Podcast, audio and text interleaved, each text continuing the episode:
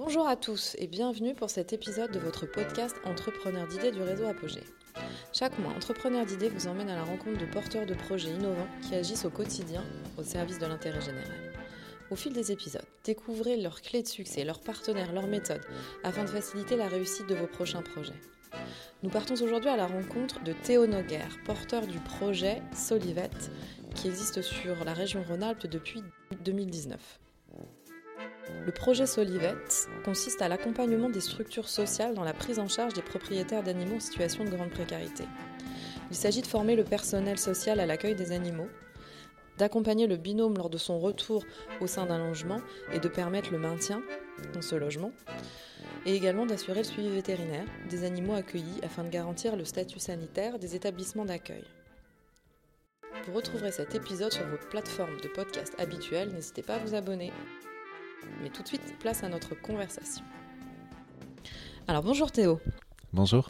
Alors tu es porteur du projet Solivette. Euh, avant de nous parler de ton association, j'aurais voulu savoir un petit peu sur quel constat tu t'es appuyé pour définir ce projet. Alors, euh, de formation, je suis vétérinaire et j'ai eu euh, l'opportunité, lorsque j'ai commencé mes études vétérinaires, de pouvoir m'engager dans une association qui allait soigner gratuitement les animaux de personnes sans domicile fixe sur Lyon. Et je me suis rapidement rendu compte que si cette activité de soins vétérinaires aux animaux de personnes sans domicile fixe était essentielle, elle n'était pas suffisante pour permettre leur insertion et leur réintégration dans la société. Et c'est euh, partant de ce principe et de, et de cette première expérience terrain que j'ai monté le projet Solivette. D'accord. Alors quels sont les services en fait proposés par Solivette? Avec Solivette, aujourd'hui, nous, on accompagne des structures sociales d'accueil, d'hébergement et de logement dans la prise en charge de ces personnes en grande précarité qui possèdent des animaux de compagnie. On les accompagne principalement autour de trois grands axes. La formation du personnel social aux approches comportementales animales. L'idée, c'est qu'ils puissent et qu'ils sachent accueillir les propriétaires d'animaux dans leur structure, et cela en toute sécurité pour eux, pour l'animal et pour le propriétaire. Le deuxième axe de travail, c'est le soin vétérinaire des animaux accueillis, parce que si la structure d'accueil joue le jeu, accepte de recevoir les animaux de personnes sans domicile fixe, l'idée c'est qu'ils ne deviennent pas une source de parasites ou de maladies dans la structure. Et enfin, le troisième axe d'action, c'est accompagner le binôme homme-animal euh, lors de la période de retour et de maintien dans un hébergement puis dans un logement, notamment en travaillant autour des activités d'éducation comportementale de l'animal.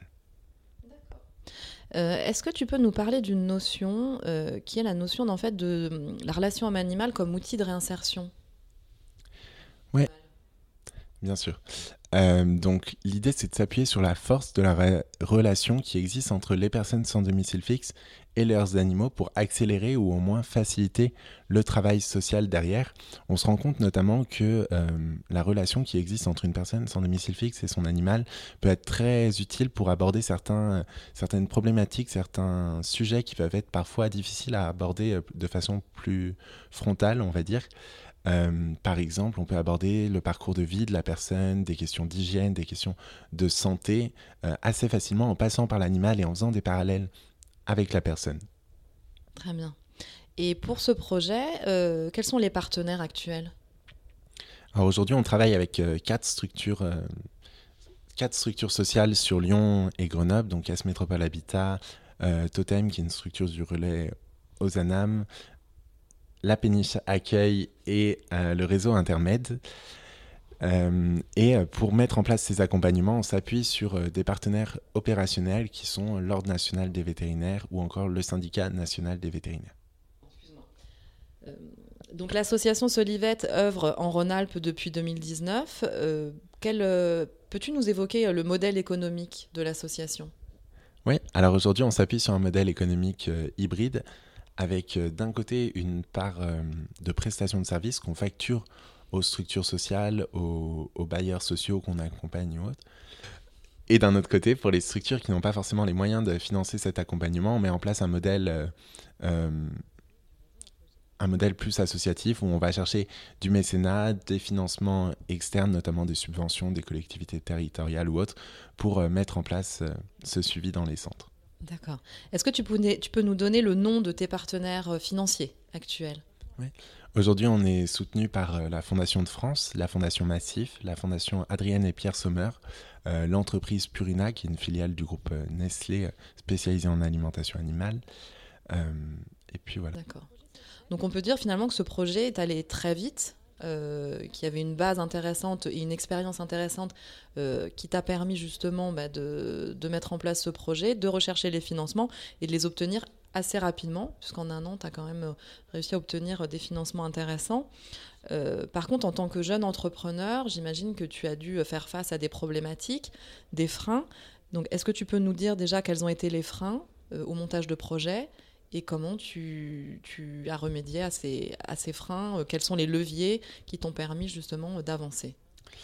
Alors, euh, le premier frein, ça a été évidemment euh, mon âge, je pense, et, la crédibilité qu'il pouvait y avoir au, projet derrière. Quand on porte un projet, qu'on est encore étudiant, qu'on a moins de 25 ans, c'est parfois un petit peu difficile de renvoyer une image positive du projet. Les partenaires peuvent avoir euh, peur que ce soit un projet qui dure que le temps de nos études, qui disparaisse dans un ou deux ans.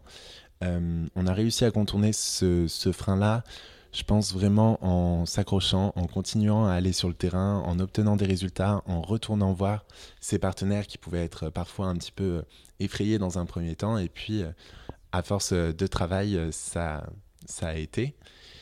Le deuxième frein qui est plus actuel et qui, je pense, concerne quasiment tous les entrepreneurs sociaux aujourd'hui, c'est évidemment, euh, évidemment la crise sanitaire qu'on, tra qu'on traverse. Euh, c'est extrêmement compliqué pour nous parce qu'on est une toute jeune association et euh, on a besoin d'aller sur le terrain, ce qui est évidemment compliqué par, les confinements successifs euh, qu'on traverse.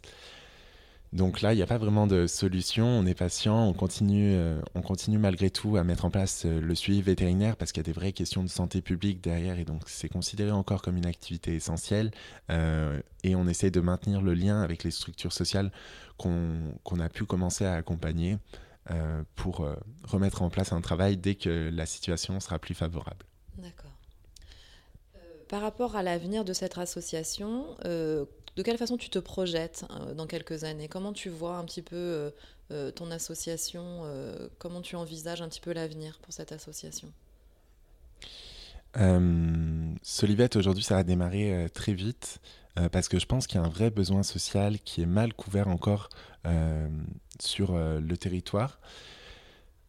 Quand je parle de territoire, je parle à la fois de la région Auvergne-Rhône-Alpes où, euh, où on travaille, mais aussi sur d'autres territoires euh, partout en France. Alors je ne sais pas encore quelle forme de développement aura l'association, mais en tout cas c'est sûr qu'on qu va avoir une volonté d'étendre euh, notre action sur d'autres territoires pour essayer d'accompagner toujours plus de structures, aider toujours plus de, de personnes sans domicile fixe ou en grande précarité.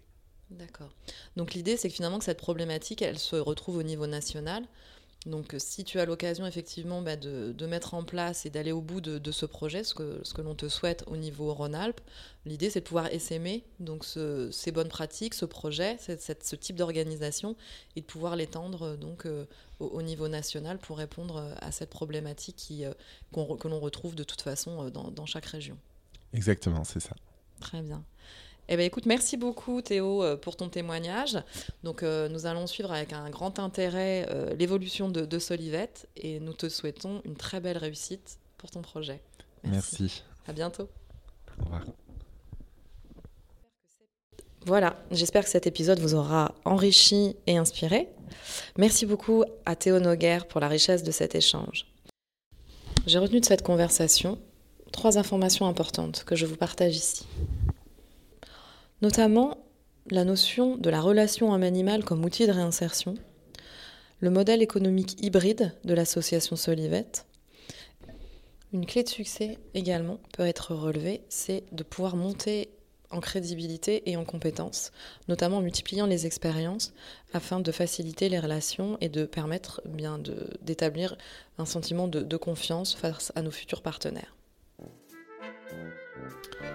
Vous retrouverez les références citées dans le descriptif de l'épisode sur vos plateformes d'écoute. N'hésitez pas à vous abonner.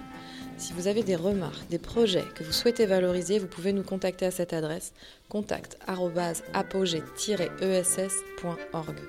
Rendez-vous chaque premier mardi du mois pour un nouveau podcast Entrepreneur d'idées.